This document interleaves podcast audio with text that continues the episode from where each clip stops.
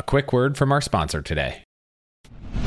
Where do I start? Help desk software, payment software, email marketing tools, CMS and blogging tools, SEO tools, deal management tracking, pipeline tracking. You do not need more tools to get more out of your business. You just need HubSpot. Their all in one customer platform is the ultimate business hack for all your customer facing teams. You can create best in class campaigns and automate outreach with workflows that will generate more qualified leads for your business. HubSpot will also keep track of every prospect with category leading pipeline management so you can close more deals. Finally, you can use powerful AI chatbots and develop a knowledge base to scale your support. HubSpot is built to deliver results, drive more revenue, and to help your business grow faster than you ever thought was possible. Try it for yourself today at HubSpot.com. Again, go check out HubSpot.com today. Hello, and welcome to another episode of All the Hacks, a show about upgrading your life, money, and travel, all while spending less and saving more. I'm your host, Chris Hutchins, and today I want to talk about one of my favorite hacks of all time credit card points. Thanks to this hack, I've been taking at least one free vacation every year for the last 10, 15, maybe even 20 years. And these aren't small trips. Like we're talking two week trips around the world, luxury hotels, flying first class, loving every minute of it, all for free. And if I added up the cost of all these trips, I've probably saved hundreds of thousands of dollars. In fact, I'm such a credit card optimizer that I thought about doing this whole episode just by myself. And then I met Alex. Not only is Alex just as obsessed with credit cards and travel as I am, and helping make sure everyone he knows takes amazing trips and earns as much as they can, but he turned that passion into a site called Upgraded Points that he runs, where you can learn about the best cards, the best tricks to earn the most points, travel hacks, reviews of hotels, and more. So I thought it'd be even more fun and valuable to everyone listening if we do this show together. And not to mention his accent makes everything we do sound better. So let's get into it. But first, a message from a guy I hired online to read this disclosure. Chris Hutchins works at Wealthfront. All opinions expressed by Chris and his guests are solely their own opinions and do not reflect the opinion of Wealthfront. This podcast is for informational purposes only and should not be relied upon for investment decisions. Alex, thanks for being here. Thanks so much, Chris, for inviting me. I'm super excited to chat with you. Yeah, so so credit card points are near and dear to my heart. I'm really excited for this episode, and I thought it'd be good to go back to early stuff. So for me, it turns out this started before I even remember it. The picture I have of childhood, everyone has that photo that their parents are like, "This is my child." Mine was a picture of me sipping a bottle of apple juice with a pair of headphones on in a British Airways first class seat on the way to London when I was 11 months old. And that's been my ethos before I even knew it was my ethos. And it turns out my parents schlepped me around the world on various trips they took with points. And so uh, this started early for me before I even got into it. Ultimately, in college, I was like, I can get credit cards and earn points. I took my first trip and it all spiraled from there. But I'd love to know how did you get into this game? Yeah, so I very clear memory of this. 10 years ago or so, end of 2011, I moved completely over to America from uh, the UK. And so obviously I had to get on a flight to do that. And I was traveling from London into Chicago. And like my life was like three big suitcases, and that was it. And I booked this economy ticket. I knew nothing about points. Like the UK, like there's three frequent flyer miles that are being split between the entire country. There's no bonus points. There's uh, very little incentive for people to get excited about it. So I knew nothing. Got onto got to the airport. I was booked for economy, and basically I turned up looking scruffy. I used to always wear like a Superman t-shirt.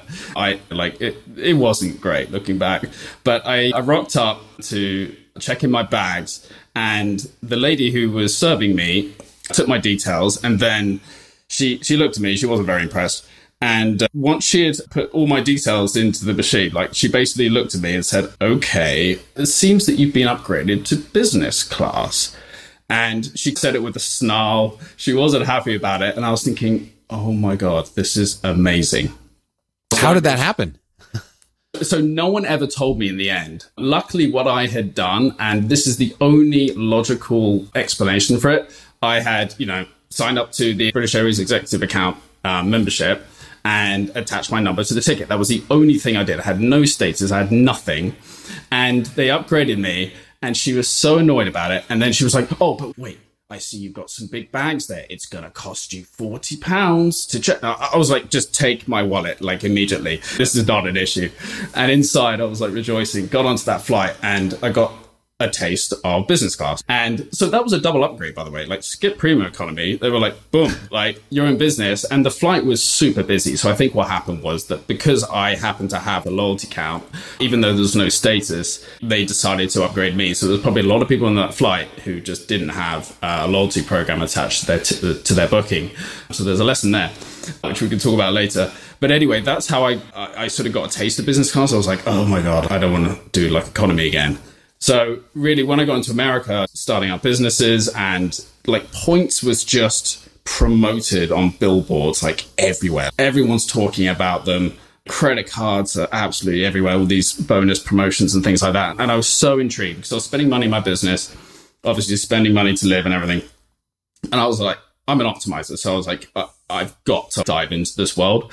So I followed a couple of blogs, realized that this was actually something I could be doing and then I was completely addicted. So basically, for the last 10 years, I've been researching it pretty much every day. And then obviously now I run this site that I've had for like five years that launched in 2016. I'm fully immersed in it. And a couple of years after coming to America, like I took the first amazing sort of like redemption, like first class and business class and all this sort of stuff. And uh, yeah, the, that's what like fed the addiction was that like free upgrade combined with the fact that like in America, like people just talk about this stuff like all the time. It's so I don't know if you spend a lot of time in the UK and everything, but people just don't talk about that stuff. Like it's not promoted. It sounds um, like there aren't a lot of options to earn points there, like there are here. Yeah, exactly. Yeah, the, the competition is nowhere near as fierce as, as over here. So yeah, it's yeah. Here, when you accept a credit card, you're paying like three percent almost fees to to the processor, and that money makes its way back to the credit card company in some format. And then they say we want to get more people spending money so we'll give people points. And it's this cycle. And i always tell people if you're not paying with your credit card you're leaving money on the table. And i think of it as a way to just get more money from banks airlines. These are hated industries. No, no totally. And yeah it pains me as well. I see someone using a debit card i'm just like okay give them the benefit of the doubt maybe they uh, feel like they wouldn't be able to pay off their credit card if they had one and the temptation is too much but I think I'm too kind. I think there's too many people there who just have not delved into that world a little bit and realized that debit cards they offer such little uh, value and the credit cards really i mean the rewards and the bonuses and the perks that you can leverage from them are absolutely incredible. And the only thing you have to do is make sure that you pay off your statement every single month. If you do that then all of those benefits are so worth it. Yeah. All the benefits of everything we'll discuss today never come close to being better than paying off your debt. So if you have credit card debt, focus on getting that down to the point that you can pay off your bill each month before you get into the credit card game. Yeah. Okay, so using a debit card is an obvious red flag that you're not optimizing your cards and points. What else?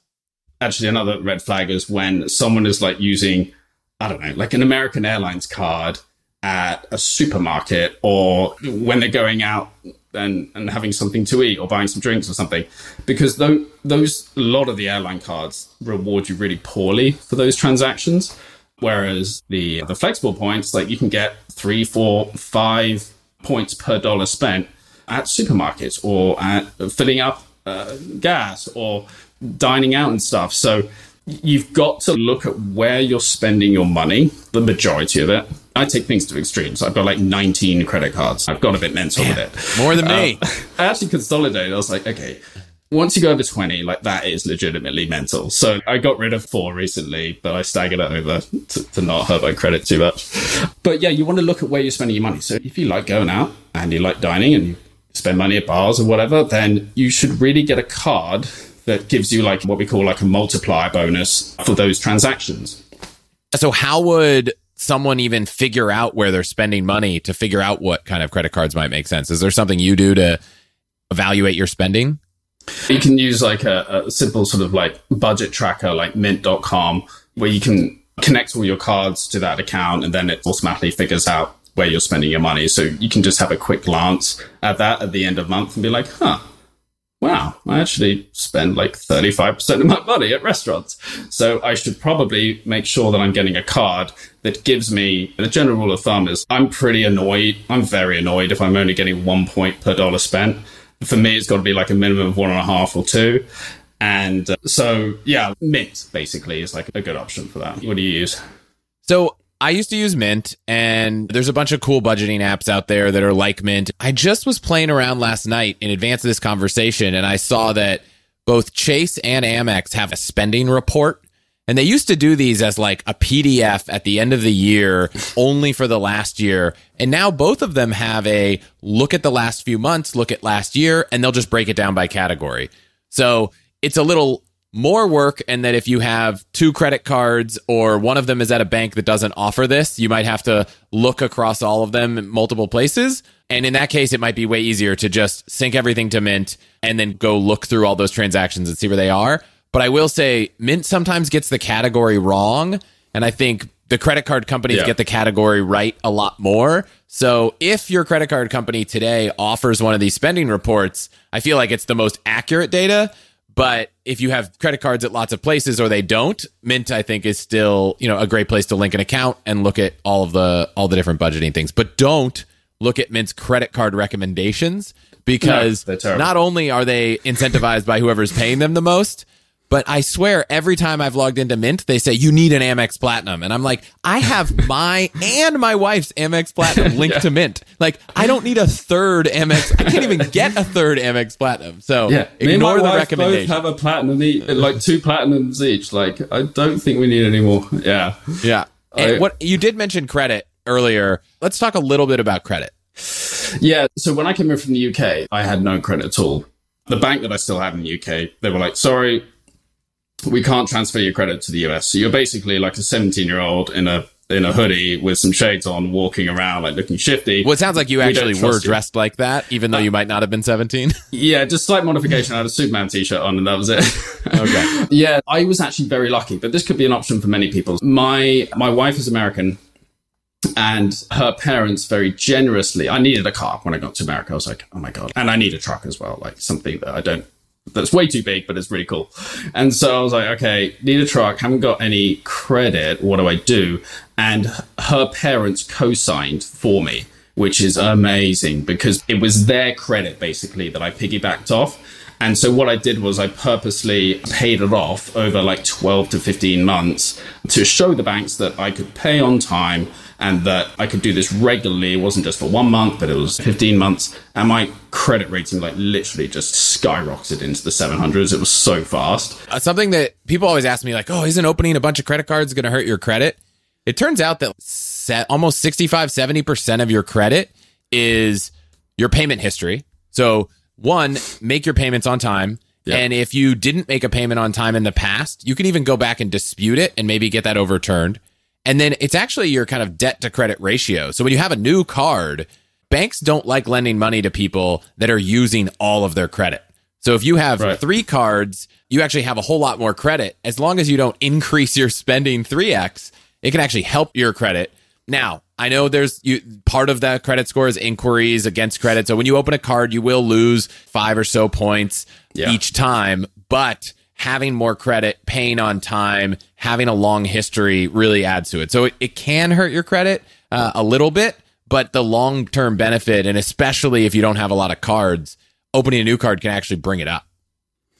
Yeah, and, and like you said, you might get dinged five points or something when you open a new card, but that is super short term. Like in a couple of months, it will restore back as I said earlier, I got 19 or 20 credit cards, and uh, credit score is not crazily high because I don't have a mortgage yet, but it's 770, 765 because my credit utilization is something like 200,000 dollars or like my available credit that I could use. But clearly I'm not spending anywhere near that per month. Yeah, yeah. If you're the type of if you're the type of person listening here where having two hundred thousand dollars of credit means you'll spend it, this is not a good episode for you. Yeah, um, I, I agree with that one. It's a shame when you came over to the US at the beginning. There was there's a company now, uh, a guy I, I know actually started this company called Nova Credit and they partnered mm-hmm. with Amex and a few other credit card issuers, and they actually will use data from overseas agencies, convert it to a format that the banks here understand.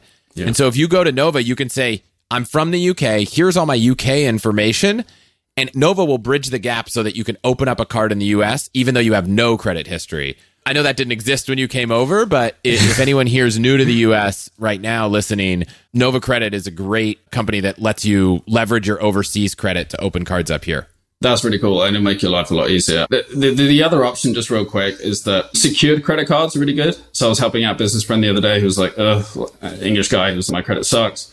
And I was like, well, you could just get a secured credit card, which basically means that you put down this deposit that you give to the bank so if things go bad, they know that they can take your 200 and pay off whatever yep. you charge to the card.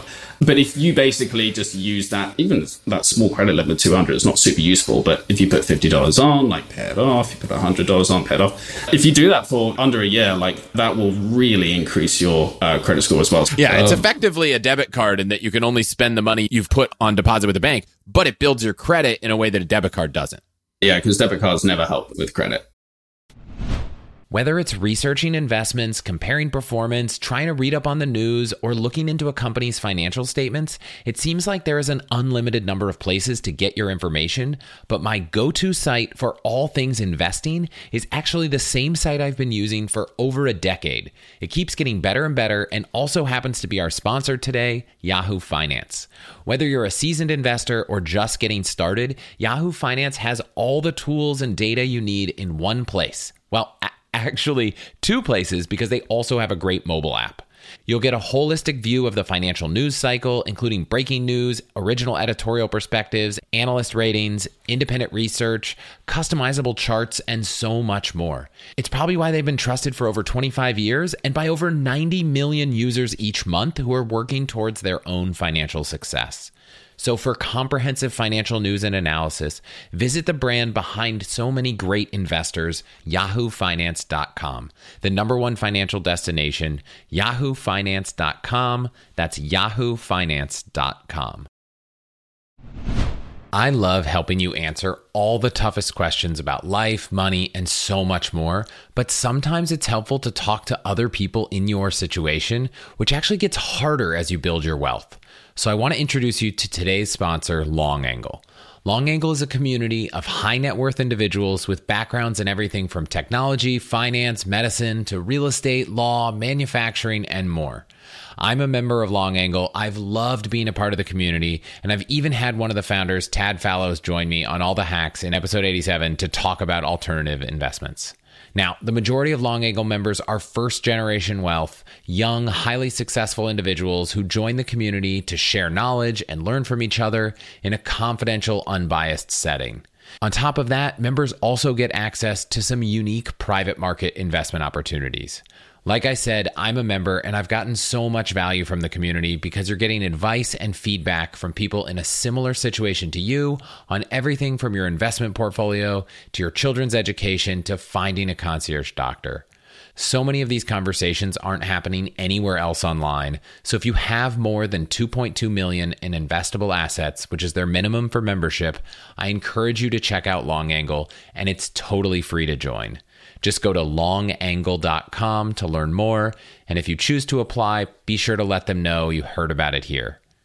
Again, that's longangle, A-N-G-L-E dot com. So before we jump into points cards, which I think offer tremendous value, I meet a lot of people who they think they're playing the rewards game because they have a card that earns them one or 2% cash back or 1.5% cash back. I know points can you know, flexible points, transferable points, they can earn a lot more than that. But is there a type of person where earning one and a half, two percent cash back is actually the right path forward for them? Yeah, I think it's good for people who just want things to be ridiculously simple. Like, there's no way of turning cash back into something complex. You get the cash back, you can use it for either travel or non travel. But if, and especially, I think cash back is useful for those who, and maybe not too many of those who are listening to this podcast who don't actually want to earn points for travel or don't want to travel that much. But yeah, it's really just simplicity. Like, you know, the Citi double cash card, like 2% on any purchase, no limitations. It, it's super duper simple. And, it's just not the way you're going to earn the most points, right? Like, no, you can't. Like, you can't get you know outsized value with cashback. Like, it's uh, it, it, it's not a great tool for me and for many optimizers in in this kind of space. It's yeah, it's not going to get you too far. I think mm-hmm. points have had a, a reputation in the past of the only way you can use a point is if you fly on this one day in this one way. But even most of the points cards these days offer some way to use your points towards reimbursing yourself or booking through a travel portal. So you end up getting some of the benefit of cash back in that you could just buy a ticket and reimburse yourself, or you can buy it without waiting for award yeah. space to open up. But you also get the huge bonuses when you're spending on these points cards, which there's no cashback card I'm aware of that's giving you 5x back on your dollars. Exactly. Yeah, so, so like, I was going to say, if, if you had, to add to your point, like if you had the Amex Gold, for example, and you could earn four times points supermarket uh, purchases, then if you wanted to use those points in the portal and you get one cent per point, you're basically earning 4% cashback. So, yeah, so even the points cards can be better cashback cards than the cashback cards uh, as long as you're spending money in one of these categories, which yeah. the biggest bonuses are in travel and dining and groceries and shop gas are, are big ones. But yeah, I always tell people my favorite cashback card is my points card. yeah. now I just don't happen to use it like that. But one thing, are all miles and points the same? I tend to think they're not. And I'm curious if you have an attitude towards certain miles being more valuable to accumulate or points to accumulate than others. Yeah, so f- for me, flexible points and transferable points are by far the most valuable because you're able to not only use those for buying flights or hotel stays through through portals, through travel portals, but also this is the biggest takeaway. Like you can transfer those to their airline partners or hotel partners. So Chase have 10 plus airline and hotel partners. Amex have considerably more. Citi have their own bunch, and so do Capital One. So if you guys have any points that are sitting with Chase, Amex, Citi, or Capital One now, you can literally transfer them to a bunch of different airlines and hotels and get incredible value that way most people are are spending them in the portal or redeeming them terribly for gift cards. So gift cards aren't a good use of points? Uh, terrible. It's literally the worst thing you could do because you're getting less than one cent per point in redemption value. So my general rule of thumb is that you want to be getting about two cents in value per point. But the gift cards, like I think you get 0.7 of a cent. So a friend told me last year actually, he was like, "Oh, you'll be proud of me, Alex. I just redeemed hundred thousand points for like Amazon gift cards." I'm like, "Definitely not proud of you. That was a terrible decision." So the yeah, the most amount of value is definitely with like flexible points. If if you've got uh, the less valuable ones are definitely with the airlines because you can't transfer like so many people think you can just transfer American Airlines to like some other airline. I'm like, no, you can't. like, if I have United Miles, yes. I can book on their partners. But if I have Chase points, not only can I transfer them to United and book on their partners, yeah. but I can also transfer them to six or seven other airlines or hotel chains. And yeah, I'm with you. I always think I'd much rather have a Chase point than a United point. Yeah. Because a Chase point can be transferred to be a United point. You get all the benefits of a United point with a Chase point plus more. And the cool thing is, so this is a common one. Most people who fly Southwest love Southwest. It's just like this lovable brand. And most people who fly them commonly will have a Southwest credit card and be like, okay, yeah, got the bonus, using the card, like life is great. And I'm like, do you want more Southwest points because you like to fly with them? And they're like, yeah, obviously I do. Why don't you sign up to like a Chase credit card? You could use a Chase Sapphire Reserve card, for example, for getting 3x on dining expenses or travel expenses. The Southwest even if you book with Southwest, they only give you two points per dollar spent. So you can immediately add 50% more points by booking with the Chase Sapphire Reserve. If you got a platinum, then you could get 5x by using that card to book your Southwest flight. So like you're just like accumulating tons and tons of points through little adjustments like that. If, if you love an airline, don't think that having that airline credit card is all that you can do. It's very common that you can collect transferable points and then transfer those directly into your airline account and, and top up your balances that way. So, I, I mean, that, that's a real big one and, and something I've done for years. Yeah. I often tell people look, if you're really loyal to an airline or a hotel and the card gives you tangible benefits for that, whether it gives you access to the airline lounge or it gets you free upgrades or free check bags. Those are things that you often won't get with the Chase Ultimate Rewards card or the Amex card. But if you want to earn the most points booking flights, it's almost always with a card that isn't the airline's card. Yeah, there's very few occasions where you want to use your airline card to pay for a flight. Like you just said, you may get additional perks like lounge access or like priority boarding and stuff. And, and that's cool. That makes sense for people who regularly fly with an airline. But that card is not your strategy for accumulating like the most valuable points. It's going to be in almost all scenarios. It's going to be collecting these or earning these uh, these transferable points instead. That's how you can accumulate so many of these points. Yeah, definitely. And hotel cards, I think, are depending on the chain. Mm. Like I know with my Marriott card, I actually earn more points when I'm staying at a Marriott than I would if I used any other card and transferred back. So I think that's one of a you know look into it. But for airline cards, it's pretty bad. Like hotel cards, you get that like free annual stay, like yeah. one night. So if you got one of the Marriott cards, they'll they'll allow you to redeem um, for one night at any hotel in whatever category it might be, category one to four or something, and that can have quite a lot of value. You know that that's often valued at double of whatever the annual fee is for most of the cards. You brought up a really good point there, which is a lot of people look at cards with annual fees and they think, gosh, this card's really expensive. And one thing in the example you just gave, you might have a Marriott card that has a $95 annual fee. And you might say, oh, I'm not staying uh, at enough Marriotts that the spending makes sense. But every year they might give you a, a free night that's worth two or three hundred dollars. And I often say, don't look at the annual fee. Look at the annual fee minus whatever benefits you get. And so cards like the Chase Reserve card, it's an expensive annual fee, but they'll knock off the first $300 of travel spend. So you can't really look at it as the whole fee. You kind of have to look at it net of all of these things that come with it. Yeah, yeah, and that's what puts people off getting those like more quote unquote like luxury cards. Uh, people think, well, you know, like only rich people have an Amex Platinum. Like that card isn't for me and with a five hundred and fifty dollar um, annual fee, like I mean that is a lot, but it's it shouldn't be seen as this like sunk cost that you can never get back. First off, like the sign up bonuses for most of them would pay for that annual fee for several years, the value from that, and then like the platinum, for example, comes loaded with benefits and these cards make a, a lot of sense to, to a lot of people. I mean, at the moment, because of obviously like pandemic and everything, they're giving you uh, credits, things like uh, Uber Eats, and you get elite status of Hilton and Marriott, like Gold Elite. That's pretty cool. If you stay at any of those hotels like regularly, then just instantly get Gold Elite, like by signing up. Like that has uh, a lot of value. And then yeah, like some of those cards can give you, like I said, like the platinum, like you can get five X on booking flights. If you book flights regularly, you're going to get a whole ton of points from that. And that's extra value. So try not to like, yes, the annual fee is a real thing. You have to pay it.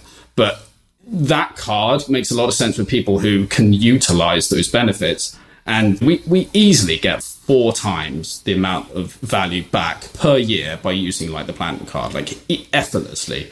So yeah, like annual fees, like quite rightly put people off, but you, you got to look at the benefits and, and, and, the perks and see if that makes sense for you because often you can just get so much more value back from them.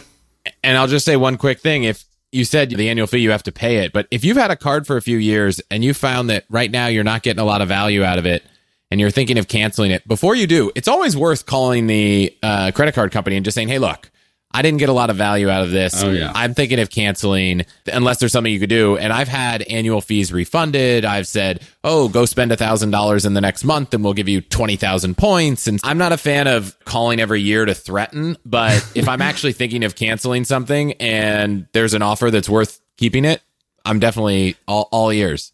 Yeah, totally. Like my strategy is very similar. Basically, within about one or two weeks of the annual fee kicking in, give them a call.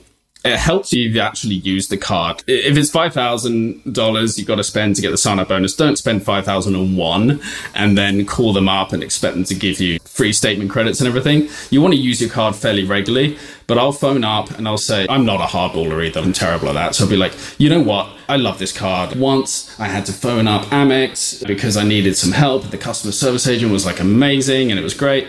And yeah, I do use it, but you know what? I spend money in this certain category and this card doesn't really give me too much value back. What can you do to sort of help me renew this? And if you just have a nice conversation, and I find if you're not hardballing them, yeah, I got like the first time I phoned up uh, after getting the platinum, I phoned up and used the strategy. I got 50,000 points for staying on. And I was like, yes. That was better than me. I just got my five hundred and fifty dollar annual fee refunded. Well, that's but I would have cool taken well. I would have taken fifty thousand points, which actually is a perfect segue. So before we jump into just the best credit cards, I'm curious if we could give people some examples of how valuable points can actually be. When we talked about cash back, sure, you can get one, 2% cash back. If you're accumulating points, I think it's possible. You mentioned that platinum card can give you five points on travel. The reserve can give you three on dining. But the real magic, I think, comes from spending those points by transferring them to airlines or hotels and taking really epic adventures. And I think it's cool to really make it clear how valuable that can be. So I'll give one example and I want to hear what yours are. And maybe we'll just share a few to give people an idea of how cool this can be. Mine is my honeymoon. We wanted to go to the Seychelles, which we'd never even heard of, but we were, let's take the most exotic, crazy trip we can. And it's an island off, off the eastern coast of Africa. And we booked it on Air France in business class. The Yeah. flights were about eleven or twelve thousand dollars round trip if we wanted to pay for them, and they were one hundred twenty thousand points for us just buying them with dollars, which that's gone up a little bit since then, but that's almost ten cents per point. So if you look at a card that's earning four points per dollar, if you can earn ten cents for each of those points, you're effectively getting forty percent cash back. And we took it one Yeah. step further. We knew that this was such a good deal, and we wanted a wedding videographer, and our wedding videographer we couldn't afford. And so she had told me in passing that she also wanted to go to the Seychelles, and we didn't go on a trip with her. But we said, what if you do the wedding videography for free and we'll send you and your husband to the Seychelles as well on a future trip? And so we ended up spending That's at that time, it was like 480,000 Amex points, but we got about $48,000 of value, which for me was like the best redemption of all time. What about you? Yeah, and you said 10 cents, you know, per point of value. Remember, the portal gives you a whopping like one. and gift cards. is don't buy less. gift cards. Yeah. Don't buy gift cards. Gift cards is even worse. So yeah, I've been very fortunate. Like I've, I've done a ton of, of business and first class travel. Certainly a memorable one is a round the world trip that I did with my wife. My oldest brother actually lives in Vietnam. So we went to go see him and then went to go see some friends in Sydney, Australia. And then also combine that with going to the Middle East. And basically we, for 310,000 miles per person, we paid just over a grand in taxes and fees. We got to fly Singapore Suites first class. By the way, for anyone listening, Singapore Suites first class is not a bigger seat, right? This No. is a bed Yeah, a double bed. and a bed. chair. yeah, a double bed. You could put these together and you have a double bed on an airplane. So, for anyone who hasn't had the chance to see these kind of really ridiculous international first class, this is nothing like the first four seats you walk by when you get on a domestic flight. This is a whole nother level. So yeah, Singapore Suites was absolutely incredible. We also got to fly Etihad's uh, apartment, which like words can't even describe how ridiculous that cabin is. And they got showers and everything, and but Yeah, it has a th- Is that the one with the door? And then you have a little living area, and then you have your own bathroom and your own bedroom. Yeah, so like, well, that's the residence where you got the bedroom as well. Oh, okay, like, okay. It's everything you just said, like minus the minus the bedroom. Like, it, it's so ridiculous. And actually, for that specific flight, it ended up being hundred thousand points and five hundred dollars in cash. Like, who would not pay five hundred dollars to like fly fourteen hours? We would just like. This can't be happening. This is so ridiculous. And not only, by the way, on these flights are you getting these amazing, like you have a chair, you have a bed. They're usually pouring you like Dom Perignon, like Oh you're my- getting yeah. like re- like more value than just that. And in some of these airlines, They will pick you up at home in a in a town car or a limo and bring you Yeah. to the airport. What- you'll get the lounges at the airport. some of the lounges I've been in have massages. So like some of these real premium international first class trips are way more than the mind can sometimes imagine. And for all those miles, so it was 300,000 each, but so not quite done yet. So we did the Singapore suites, we did the Etihad apartment, and then on my birthday from Dubai back over to, we flew back into LAX. It was my 33rd birthday. We flew Emirates first, and that is the most blingy, over the top experience. The cabin crew are just incredible. You can go up to the bar and start ordering Dom Perignon champagne cocktails, which is completely unnecessary. If you can do it, why not? And by bar, like this is a bar on the plane. a, a bar on the plane, yeah, it's like at the back, and business class and first class can go there. But it, if you're first class, they're like, oh, make sure he gets the Dom Perignon. It's just so over the top, and they have showers too with like heated floors, and it's just way too much space. The- The size of the bathroom is probably the equivalent of like nine economy seats. So it's very, very luxurious and very amazing. So the cost of all of that for two people, it would have cost us $55,000 if we had paid in cash. It ended up being $2,000 between us for all the taxes and fees. And by the way, all of those flights, and there was a few I didn't mention, like Singapore business, the economy price of them was over 4,000. So we actually paid half of what it would have cost to have flown all of those in economy. So it just blows my mind. And actually, a lot of those people might look at that and be like, well, that's just, that- that's pretty aggressive. What can I do with that bit of information? So you could take one of those flights. Okay, my goal is to fly Emirates first. I want to go from, say, Houston or Boston over to Dubai. Let's do it. You can totally that's so achievable. That actually, since we're talking about it, like that Emirates flight might cost about at the moment it's about 130,000 points each way. So it's one of the more expensive ones, but it's $56 in, you know, taxes and fees. They've just reduced those massively. And you can transfer your points from Chase, for example, like over to Emirates or you, or, or And these are like American ten Express as thousand well. flights. Oh, like these are not cheap more. flights with dollars. Yeah, yeah. It's even if you could afford that. Like I mean, me and my wife uh, play this silly game when we're waiting to get on a flight. We're like, it's called points or cash. It's a very simple game. We literally look around and we're like, oh, that person looks like you know wearing a suit and stuff. Looks smart. Clearly going in business class because he's lining up for business. What do you reckon? Points or cash? and it's to me, it's so obvious when someone is using cash because I don't know. I feel like that person is just not like an optimizer. And uh, anyway, Has there uh, ever been a contentious episode of Points or Cash where both of you were so sure you were right, but you thought the opposite that you had to ask the person? Yeah, we've definitely had a little bit of an argument about it, but I didn't have the guts to actually go and ask the person. I was like, hey, uh, yeah, I hope you enjoy your first class. Leaning over, trying to look at his ticket, see if you could glance at view. Yeah, exactly. But yeah, like just you could book like that Emirates first. If you find award space for it, you could book it for 130,000. Like if you got a big sign up bonus or you've been using a card that rewards you for the areas that you spend the most money in, like these are super attainable. It's almost like they're so over the top, these products, that you look at people in them in images or videos and you think categorically could not do that. Like, you know, I, I run my site, Upgraded Points, and we get comments from people saying you're just rich. No, doesn't work. I'm like, oh, could you just check out this article where we do literally like a step by step? This is how you book Etihad or Emirates or Singapore or something. And then they come back and they're like, oh, okay, amazing. Like, I didn't actually realize that this was attainable, or the conversation goes very quiet. Yeah, I always say once you get a taste of business class, it's like, God, I don't, business or first is the only way I want to cross an ocean. But if you don't play the points game, that can be pretty expensive. If anyone's listening doesn't have a good sense that you can go on amazing vacations for free, then, you know, I'm sorry. So is there any trip you like really want to take with your points? Yeah, funny you asked that actually, because uh, I'm in the middle of trying to find some award space to get onto uh, ANA's first class product and then fly back in business because I want to experience both. They have a new uh, product for business and first, and there is an amazing. This is probably like the best redemption option out there at the moment. So even though this doesn't make any sense, and it's feasible because of the partnerships that airlines have uh, with each other, you can transfer from Chase 120,000 points to your Virgin Atlantic um, account and book ANA first class round trip.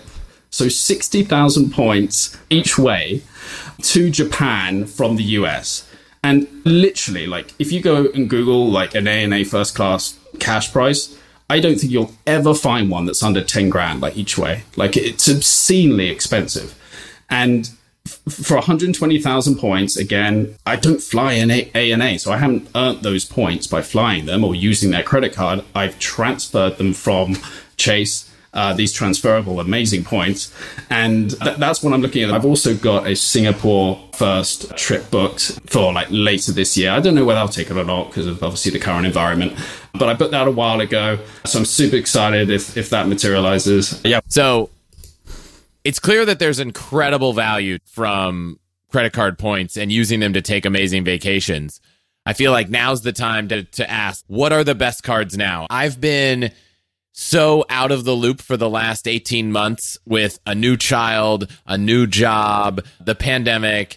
You run a site about this. What are the best points cards right now? Yes, I really like the Amex Gold card. I think they've done an amazing job with it over, over the years. So the Amex Gold will get you four times points when you're spending money at supermarkets, but also restaurants.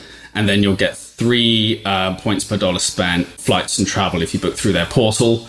You also get Uber Eats free pass and then $10 a month credit. And the sign up bonus is pretty generous at the moment as well. So the Amex Gold is like a great kind of everyday because I feel like most people shop at grocery stores like somewhat regularly and go to restaurants and so forth and obviously book travel.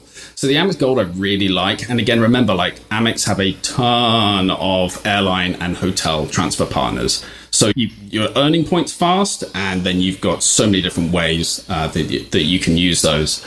I also like like on the Chase side, I, I do the the Chase Sapphire Reserve. You get three uh, points per dollar spent on like dining and travel. When people start like using Lyft and things like that, a lot more, you get 10 times points per dollar spent on, on Lyft travel, which is really cool.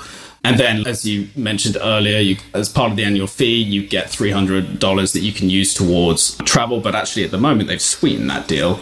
You can use that towards grocery and like gas expenses. So it's really easy to use up that $300, which is eroding that, that annual fee.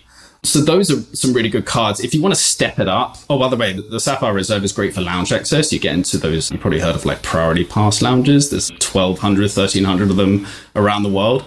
So that's great if you want to be relaxing in a lounge when you're at the airport. And then, to be honest, like one of my favorites for sure and I can't not mention it, is the Amex Platinum because it is the best card for lounge access. Because not only do you get access to all the priority pass, you get into the amazing Centurion lounges, which I absolutely love. They're just super crisp, run very well, really delicious food and unlimited drinks, and even some of them have like spas and showers and so forth. And they've got a bunch now. I don't remember specifically how many, but it's at least a dozen and they keep popping up everywhere. I'm waiting for one to come to, to Austin, but fingers crossed on that. I have the platinum, and the only caveat I'll say is I view it with the exception of getting five points on flights, which is huge if you book a lot of flights, right? Mm-hmm. Other cards, you might earn three. The five is definitely the most that I'm aware of. But other than that, I think the platinum card, I view it more as a perks card. There's a lot of credits for things that you can buy. Right now, every month you get $30 off PayPal. Uh, You get $50 or off at Saks Fifth Avenue. So there's just credits and perks and lounge access. But I don't actually, other than flights, put any money on my platinum card.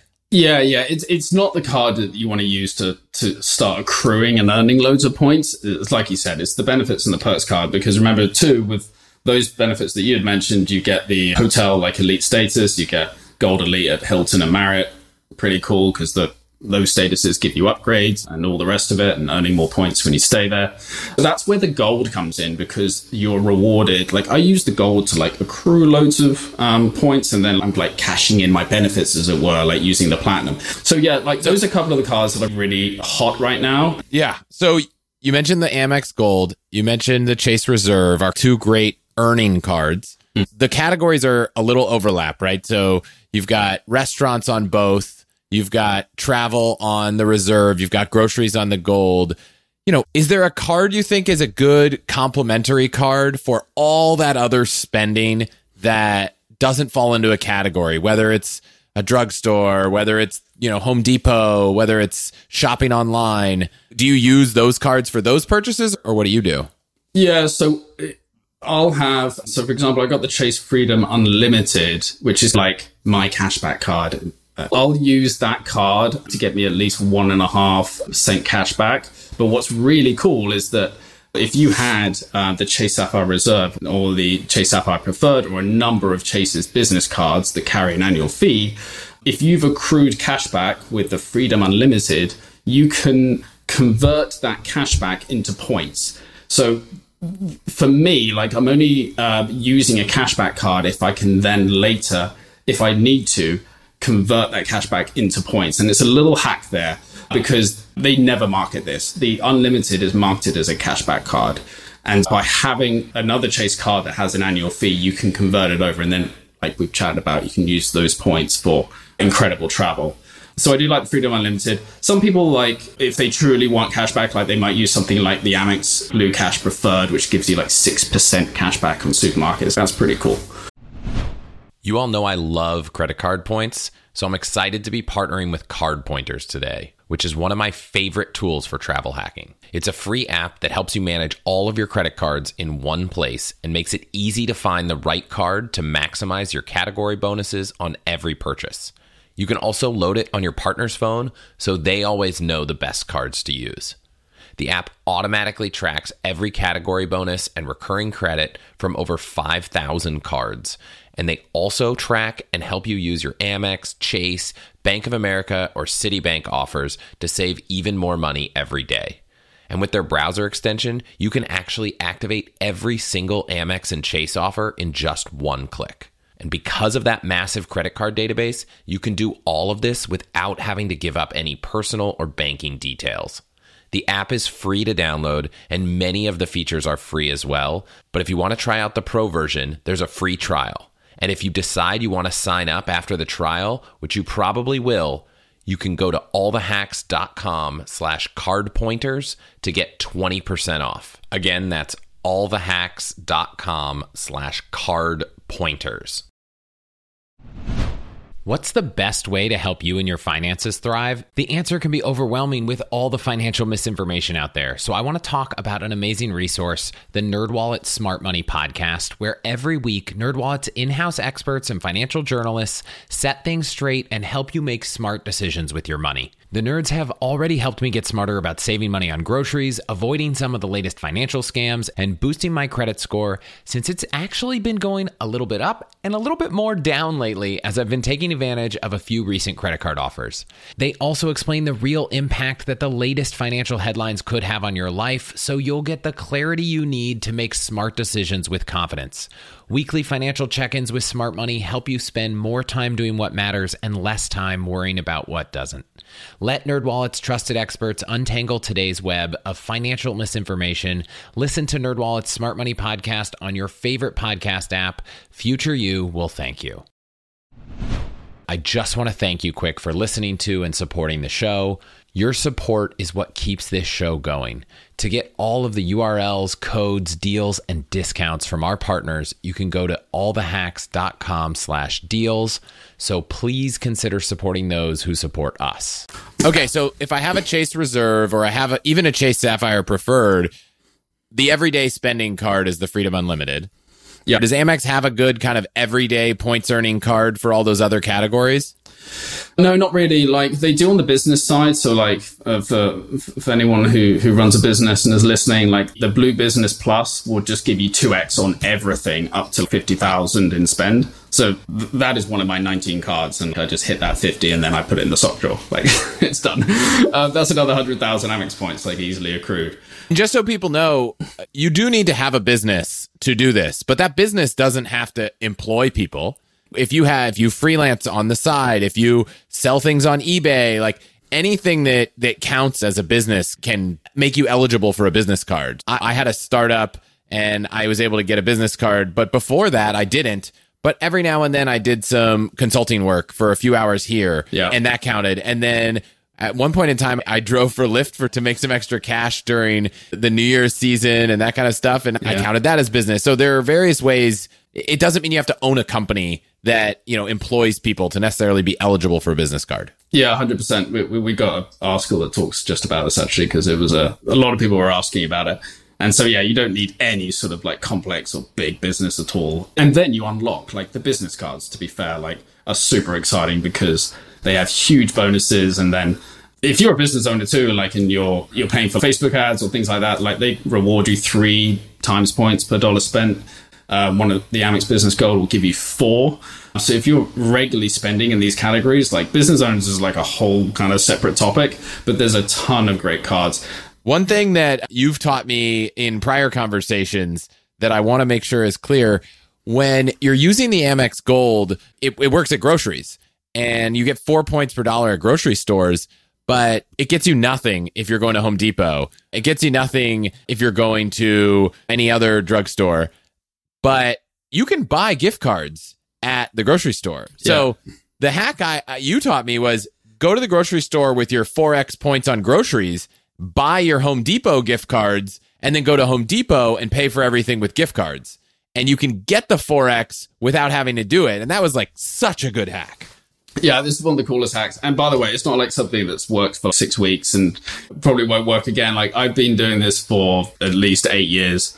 Like I, whenever I make any purchase on Amazon, it's off the back of me buying a gift card at say a supermarket store or an office one. I'll talk through the office one in a minute. But with the gold, yeah, you get 4x at supermarkets. They have tons of different gift cards there. You can grab an Amazon one and then load up your Amazon account. I mean, it's super easy. It takes you like or one iTunes. Or iTunes or the airlines as well. So again, coming back to like, why would you use the Southwest credit card to purchase a flight with them when you could just buy like a Southwest gift card or multiple of them and you get 4x on them. So it's a really sweet hack. And there's so many retailers as well. So it's not just like you're reduced to only a couple of options. Amazon's the biggie because everyone spends money on Amazon. You should not be just using like a normal credit card to get one point per dollar spent. Load them up with these gift cards that you've earned like 4x off. For business owners, if you you can get like the Ink Cash, which gives you five times points at office stores. So I go there all the time and I load up on some of the same similar retailers.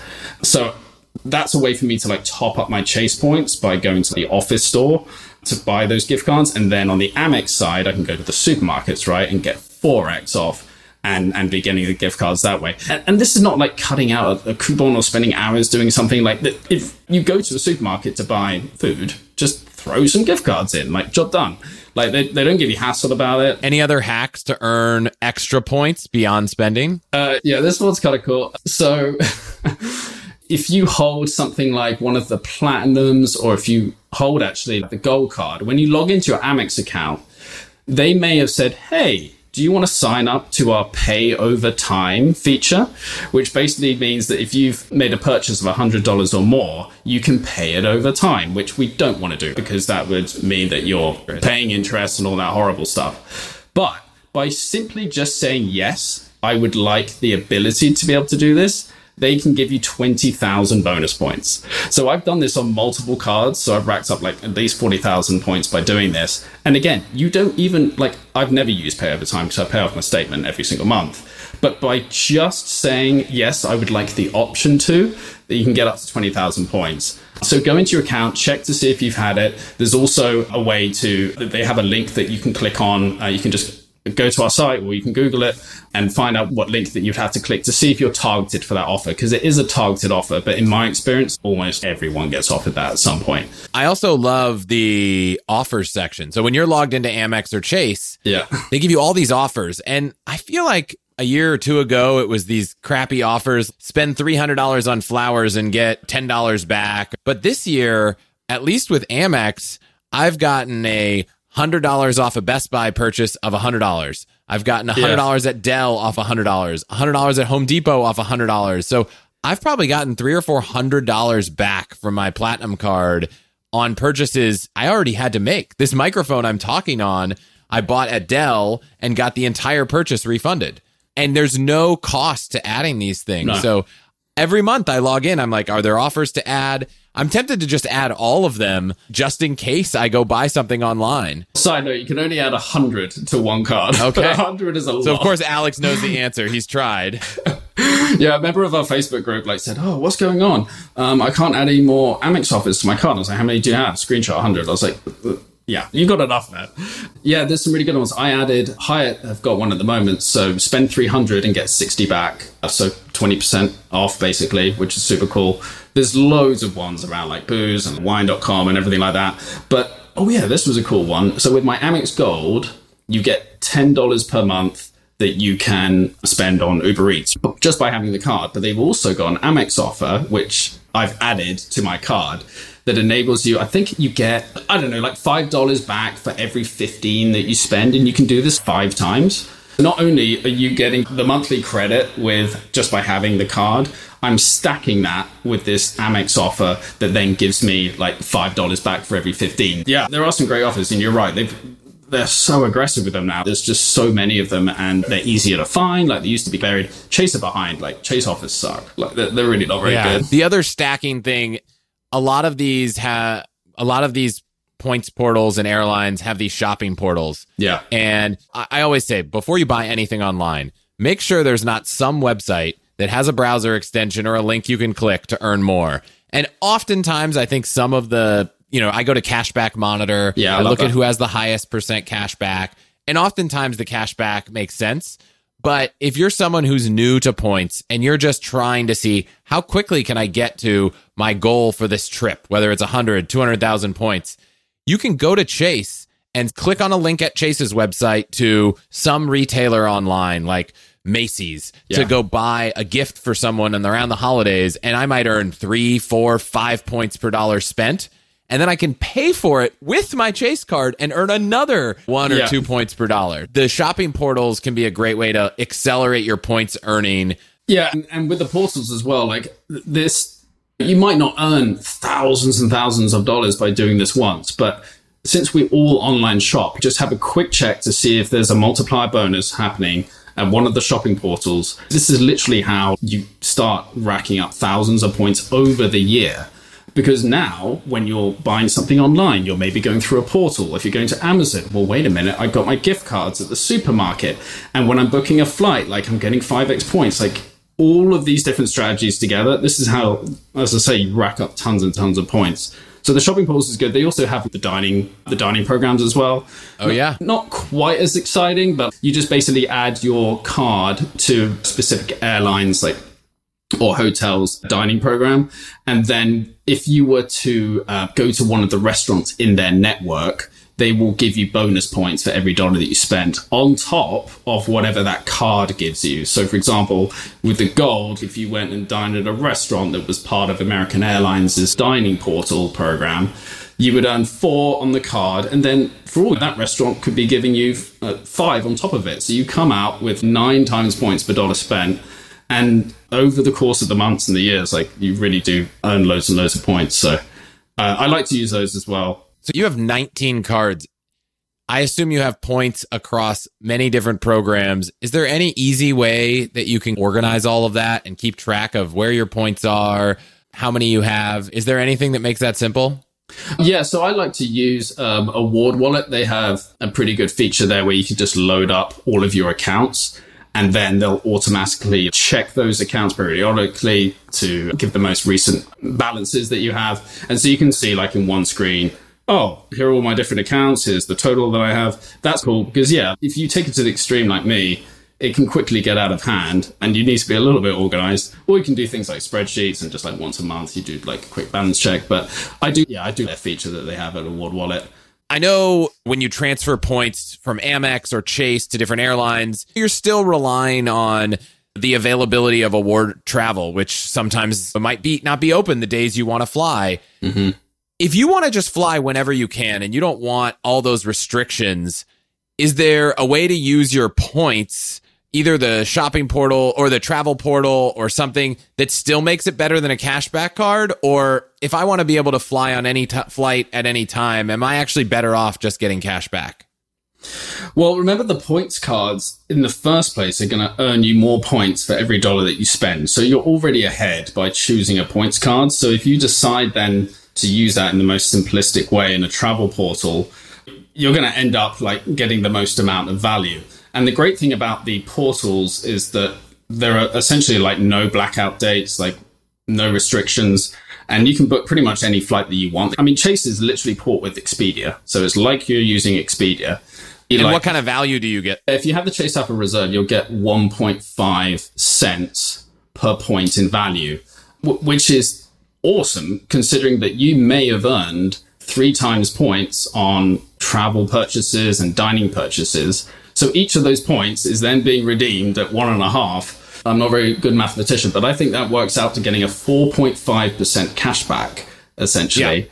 Yeah, even if you can go on the most optimal trip, if you're as flexible as possible and you want to say, I'll go anywhere in the world in first class on any day, hmm. you're going to get the most points if you transfer to an airline. And we should do a whole episode on how to do those transfers, how to find that availability, and that'll come soon. And stay tuned because we won't get into that at all today. But even if you just book through the portal, you're getting four and a half, maybe five. If it was a platinum card, maybe more. Like you can still get a value that's greater than just getting one and a half or two cents back. So Chase Reserve, Amex Gold, great cards for earning points. Platinum, great card for perks. Hmm. The other big way to accrue points is not just spending on your credit card, but the huge sign up bonuses you get signing up for cards. I remember one time in the same day, I signed up for three Citi American Airline cards and earned something like 75,000 each for 225,000 points in one go. And the requirement was to spend two or three thousand dollars over a period of time, which I was able to do. I, I know that's a huge way people gain points. Are there any big sign up bonuses now? So, so right now there are some incredible bonuses that are happening. The Chase Sapphire Preferred, like the 80,000 points, it's always like 60,000. So you get like another 20,000, which is really cool. And then uh, the Amex Platinum, they bumped that up from like their usual 60,000 to 75,000. And on our website, we actually have an article on how you can get up to 125,000 points from the Amex Platinum. There's a super cool way of getting a targeted offer. Put that and everything we've discussed will all be in the show notes. Check it out. Yeah, definitely. Because if you're going to sign up for the platinum, one thing I haven't mentioned is that you can only get a sign up bonus from a card once in your lifetime. So better make sure that with something like the Amex Platinum that you reach for that 100,000 points or minimum 75,000. Don't settle for that 60,000 points. The, the Amex Gold has also bumped theirs up. I think it's usually 35,000 and they've got that at 60,000. Like literally like every card nearly every card has increased their, their bonuses right now. And it's the banks catching up to all the stuff that happened in the pandemic. So if you're thinking about jumping on a card, I would massively recommend that you look into it ASAP Um, because the bonuses are just so strong. Like the, the Chase Sapphire Reserve is bumped up to like 60,000 and it's usually at 50. Business cards are big as well. Like the Ink Business Preferred, 100,000 points for a $95 annual fee card. Like the 100,000 points, even if you use them in the worst possible way, is worth over a $1,000. Even if that was for like, I think gift cards would be maybe a little bit less, but don't be doing that. If you used it in the portal, it'd be $1,250. So, um, big, big bonuses. Honestly, the, like, like, there aren't that many cards that haven't increased their offer right now. And one thing, I think this, correct me if this isn't true anymore, but I know Chase has a pretty hard rule when you're opening new cards that if you've opened more than five cards in the last two years, you're not going to get another one. Is that still the way they operate?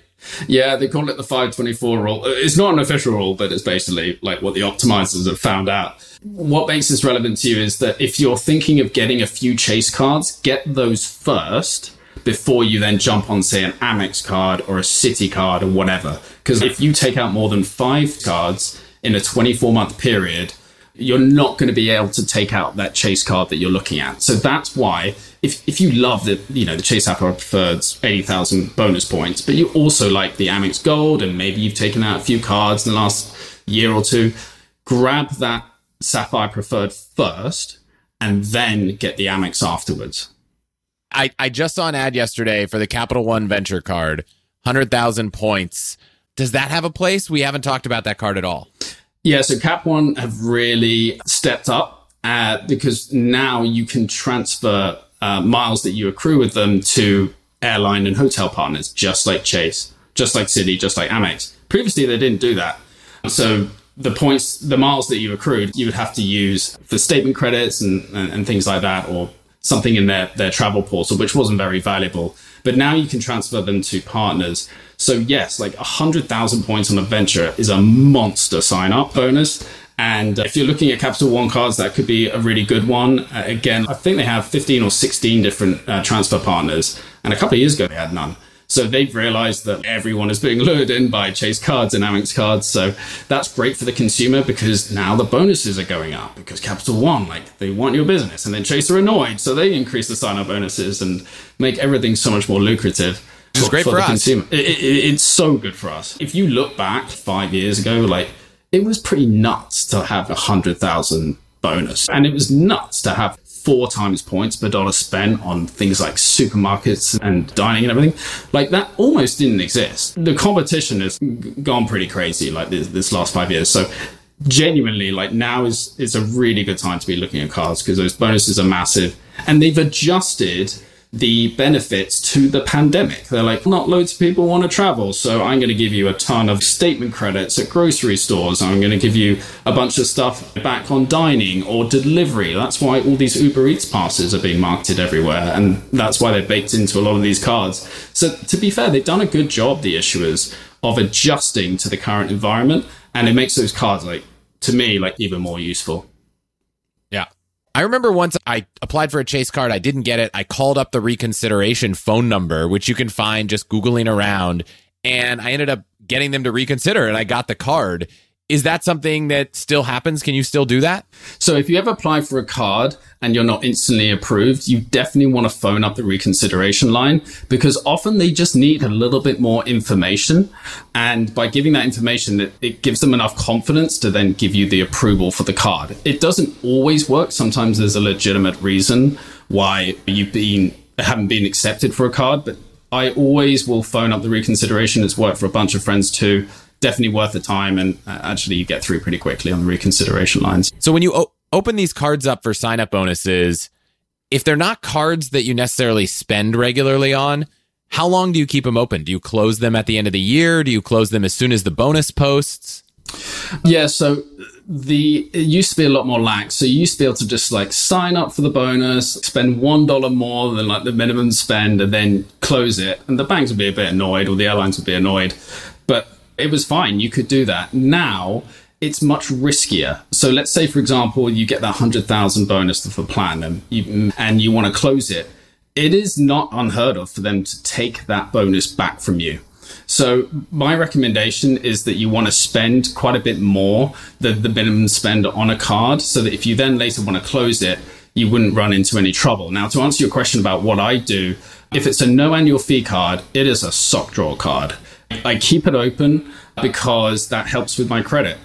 Because the longer that you've had a card open for, the higher that your credit score will go up in the portion that looks at that section. If it's no annual fee and it's not causing you any bother, just keep it open. Obviously, if it has an annual fee, you're going to have to like make an assessment. Wait a minute, I'm paying say 200 a year, 300 a year. Am I using any of these benefits? Am I using any of these perks? If it was purely a sign up bonus play, like I mentioned, just make sure that you're spending um, more than what the minimum requirement is before you cancel it. And yeah, cancel it towards the very end because they may offer you, like the story that you shared with me, they may offer you uh, a statement credit on the entire annual fee. Uh, when you phone up. And you just never know. Like I got that 50,000 points from Amex Platinum, and there's been a few other scenarios as well. But there's no reason to close it, and it's actually a bit risky to close it, say, in month five or month six. Wait until the annual fee is going to kick in, give them a call, and uh, yeah, you just see what they offer you. Like they could offer you something really awesome, and you're like, oh, actually, I did want to close this, but now they've offered me 40,000 points. Yeah, I don't want to close it anymore. yeah. Yeah. When the Chase Reserve came out, and it was 3x on dining and travel. I had the preferred, which was 2x on dining and travel, and I thought, I'm never going to use this card again. Mm-hmm. But one thing that you can also do is you can downgrade cards. Now, not I don't think every credit card company lets you do this. I know Chase does, but I called up and said, "Oh, is there any free card you have that I can downgrade this to?" Because I didn't want to lose the history on that card. Yeah. And I did the same thing. I had a United card for that was the first card I got in college, and it was really helping my credit in terms of how long of a history I had. And it turns out even though they don't really market it that heavily on the website, there is a no annual fee United card that I downgraded to. So if you can't get them to waive the annual fee or give you a bonus, uh, you might be able to downgrade it to a free card and put it in a drawer. But I would say if you've had it for a long time and it's really helping your credit, it's worth at least once a year go make a purchase. Yeah. Just make sure you spend something because unfortunately that United card got shut down and the, my average length of credit history dropped because that was the only card I'd had for more than 10 years. I um I yeah I downgraded actually thinking about it I downgraded the Sapphire Preferred to a Freedom card or something. So yeah, like it, it keeps all that great history and and doesn't hurt anything and it's a no annual fee card. And you can set up a reminder or something to make a purchase, or you can sometimes people have a tiny recurring annual fee for a specific service. Just stick it on that stick it on that card, you know, so there's at least one transaction a year. Oh, I like that strategy. yeah. Alex, this was amazing. I feel like I thought I knew a lot about credit cards and points, and I feel like I know even more now. Hopefully, everyone has a new strategy to take an amazing vacation. Thank you so much for being here. Where can people find you, upgraded points, and anything else you're excited about online? Yeah, thanks, Chris. I really enjoyed the chat. And Upgraded Points is is my website, and we got over two thousand articles there. We go super detailed, lots of in depth content, and we update it regularly. So go check out upgradedpoints.com uh, for more information about what we chatted about today and uh, plenty of other topics as well. Wow, that was great. There will be lots of links in the show notes for sure, so you can find those at allthehacks.com. And thank you so much for listening. I can't believe it's already been three shows. I'm already working on lining up the next few episodes, but in the meantime, I would love to know if there are any other topics you want to hear about on the show, or questions you have for me, or even hacks that you know about that you want me to share. You can email any of those to chris at allthehacks.com. I really want to make this show great for all of you, so please reach out by email, on Twitter, if you have any feedback or other ideas. And to everyone who's already left a review or a rating, thank you so much. If you haven't, it's never too late and it would really help the show out. It's one of the main ways that Apple decides what to feature. Or if you want to share the show with a friend, that'd be amazing too. So thank you so much. And I'm really excited to keep this going. Have a great day.